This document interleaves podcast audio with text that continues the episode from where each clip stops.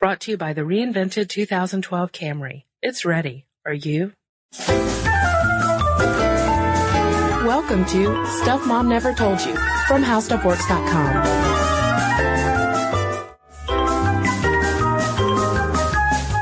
welcome to the podcast. I'm Cristen. I'm Molly. So Molly, I think that we could say that we are officially in the holiday season. Yes, at the time of recording this, we're smack dab between Thanksgiving and Christmas. Yes. And also smack dab on my birthday. I know it's Cristen's birthday today, everyone. Happy birthday to me. But when people listening, it's not actually my birthday today. But you know, belated birthday wishes are always welcome. So, since we are now in this in this month of festivity, um, it also means that I don't know about you, Molly, but it means that uh, I'm planning to eat a lot more than I usually do. You know, people bringing snacks into work, having holiday parties, potlucks, get-togethers. There's so much cake and pie this So season. much cake and pie and eggnog, Cider. cider. Some stores are having the fancy hot chocolates. Yeah, so basically, It's a bad time to want to fit into your jeans. yeah, I mean, I mean, I think we should all be festive, yeah, but to be slightly superficial about it as well, like the amount of food I'm consuming this month is not good. yeah, and you know, it can and it can kind of do a number on on your body once after uh, you've recovered from New Year's. You might wake up and say, "Man, I I just feel kind of gross on the inside." Yep. Maybe it's time for a cleanse. A cleanse. I mean, celebrities do it. Yeah, Beyonce, uh, Beyonce lost supposedly like 20 pounds by doing a detox diet for her role in Dreamgirls. And you know, if you're if you're already home on the couch for the holidays and just watching, you know, bad TV, you're going to see all these commercials saying that they can help you lose weight like so fast.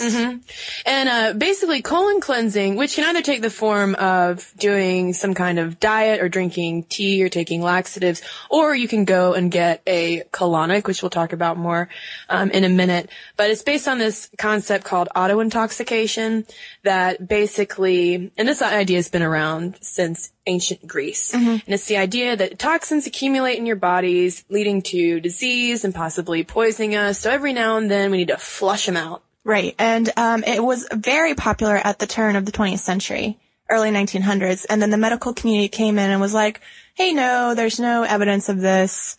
Um, and they kind of went out of vogue, but they're coming back in a big way now. Yeah, colon cleansing is is a lot more popular um, than it used to be. I know people who um, get regular colon cleanses.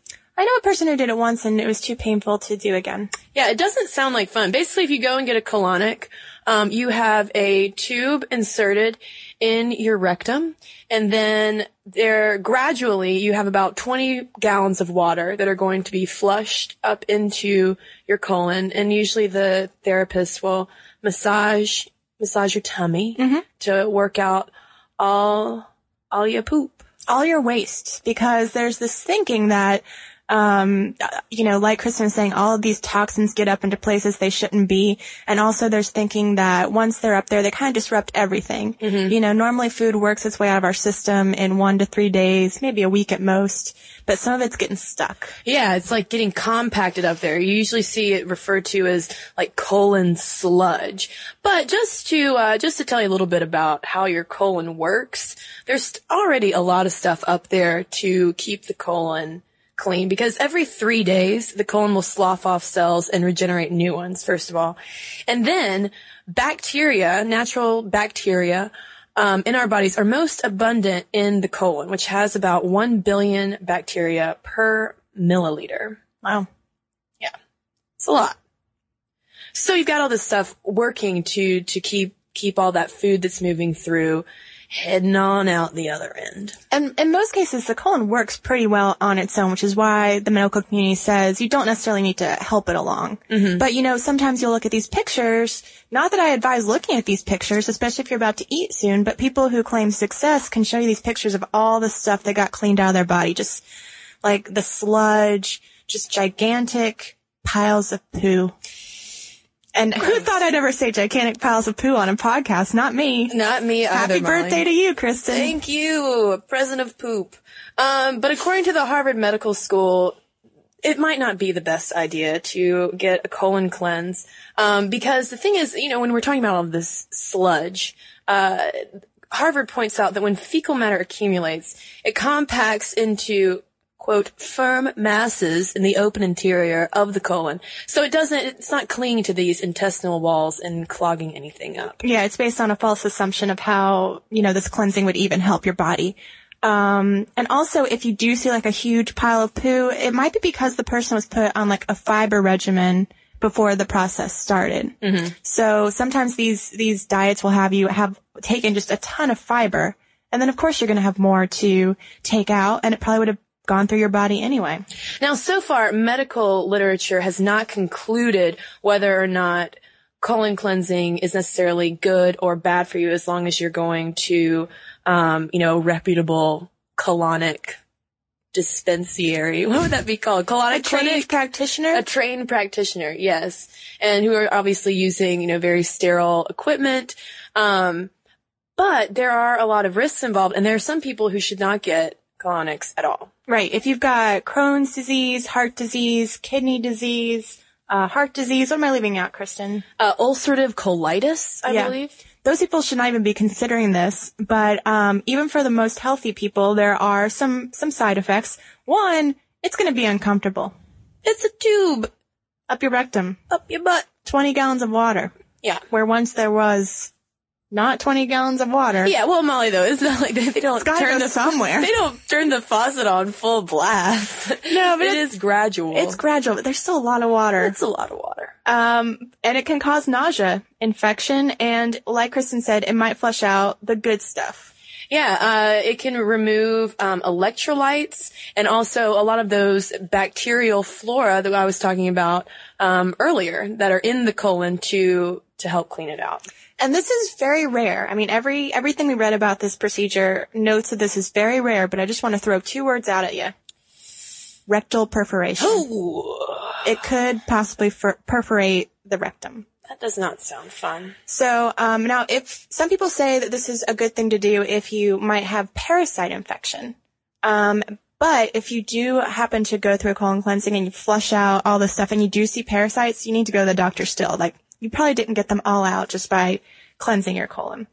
Now, Molly, there, like we said at the beginning of the podcast, colonics are only one method for doing a kind of cleanse, colon or um, even a liver cleanse, because there are all these diets that you can do. One of the most um, well-known is called this master cleanse, and you basically drink a combination of lemon juice, cayenne pepper, and maple syrup, um, and just that for and warm days. salt water. Yes, in warm salt water um, to flush your system out, and that's supposedly what uh, Beyonce used to to lose all that dream girls weight. Right. And so you're supposed to do that for 10 days. And the purpose of all of these things, in addition to the weight loss, is people say you can also relieve everything from headaches, joint pain, fatigue, depression. Um, but again, the medical community does not have anything to back that up. And going back to the Harvard Medical School, uh, they do not recommend these kind of diets because you're essentially starving yourself. You're putting yourself on an extremely low calorie diet that makes your be- basal metabolic rate just drop so, because your body is struggling to conserve energy. And the reason why um, you're losing weight is from fluid loss because of low carbohydrate intake and frequent BMs because you are drinking the salt water. Uh, so when you get off the diet, you're going to gain the weight right back and Right. pretty fast. Right. It's, it's basically just cleaning out all the fluids. And as soon as you take in normal, the normal amount of fluids you should be, it's, it's the water weight's all going to come back. And you're just, like Cristen said, starving yourself. You're not getting any of the protein, fatty acids, essential nutrients that you need. Um, so don't be tempted by, you know, a promise of a 10 day fix or just a few days. We did find one CNN article that said if you're going to fast on some sort of juice or fluid diet one day, One day. you got one day to do it, and after that, you need to start introducing back healthy, nutrient-rich foods because, unfortunately, as as nice as it would be, especially around this time of year, to magically make an apple pie that someone ate all by themselves on Thanksgiving. Not that I'm saying I did that. Disappear. It's just not going to disappear overnight.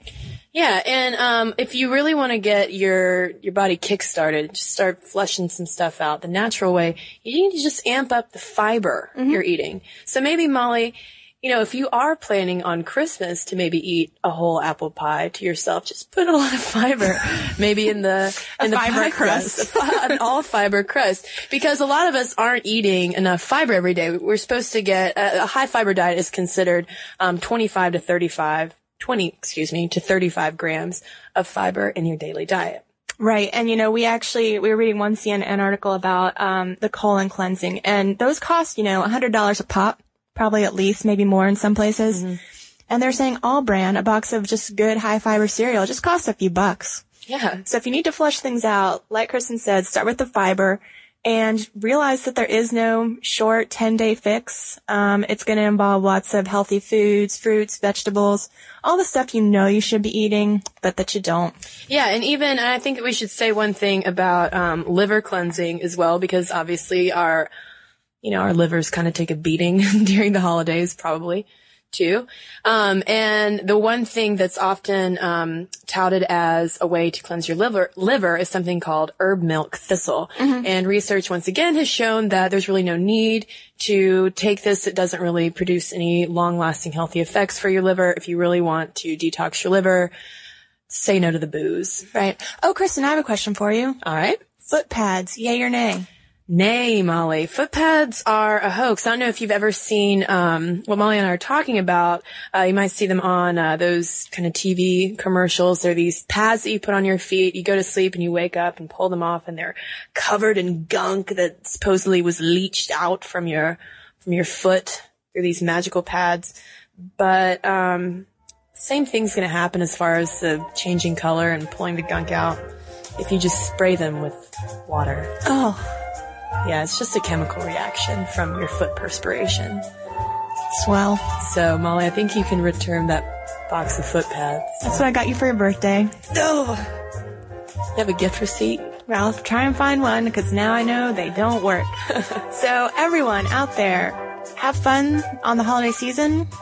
Enjoy yourself. Live life large because I would rather have two bites of a great Christmas cookie than 10 days of cayenne pepper. Yeah, and if you need to cleanse, treat your body right. Say no to the cigarettes and the alcohol.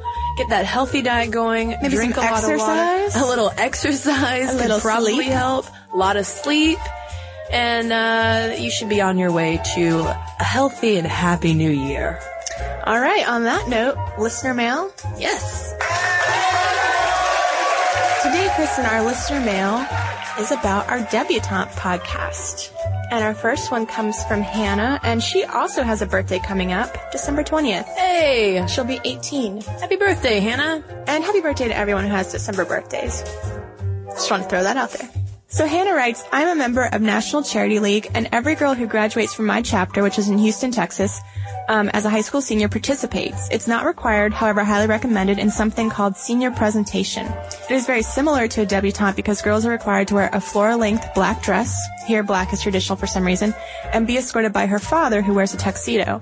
We are also required to wear a single strand of pearls as jewelry. We are paraded down a runway escorted by our father while an MC reads a blurb about our life.